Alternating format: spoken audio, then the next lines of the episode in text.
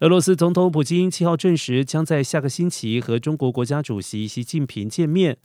俄罗斯驻中国大使德尼索夫同日稍早也说，习近平、普京两人下周将在乌兹别克举行的上海合作组织高峰会上见面。这意味着，从二零二零年初新冠肺炎疫情爆发以来就不曾出访的习近平，终于将出国访问。